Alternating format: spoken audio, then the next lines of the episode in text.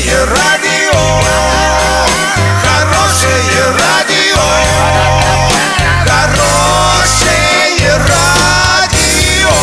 Радио Шансон.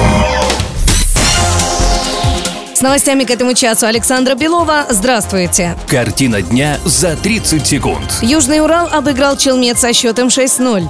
Сервисы начали отказываться от графы образования при размещении вакансий. Подробнее обо всем. Подробнее обо всем.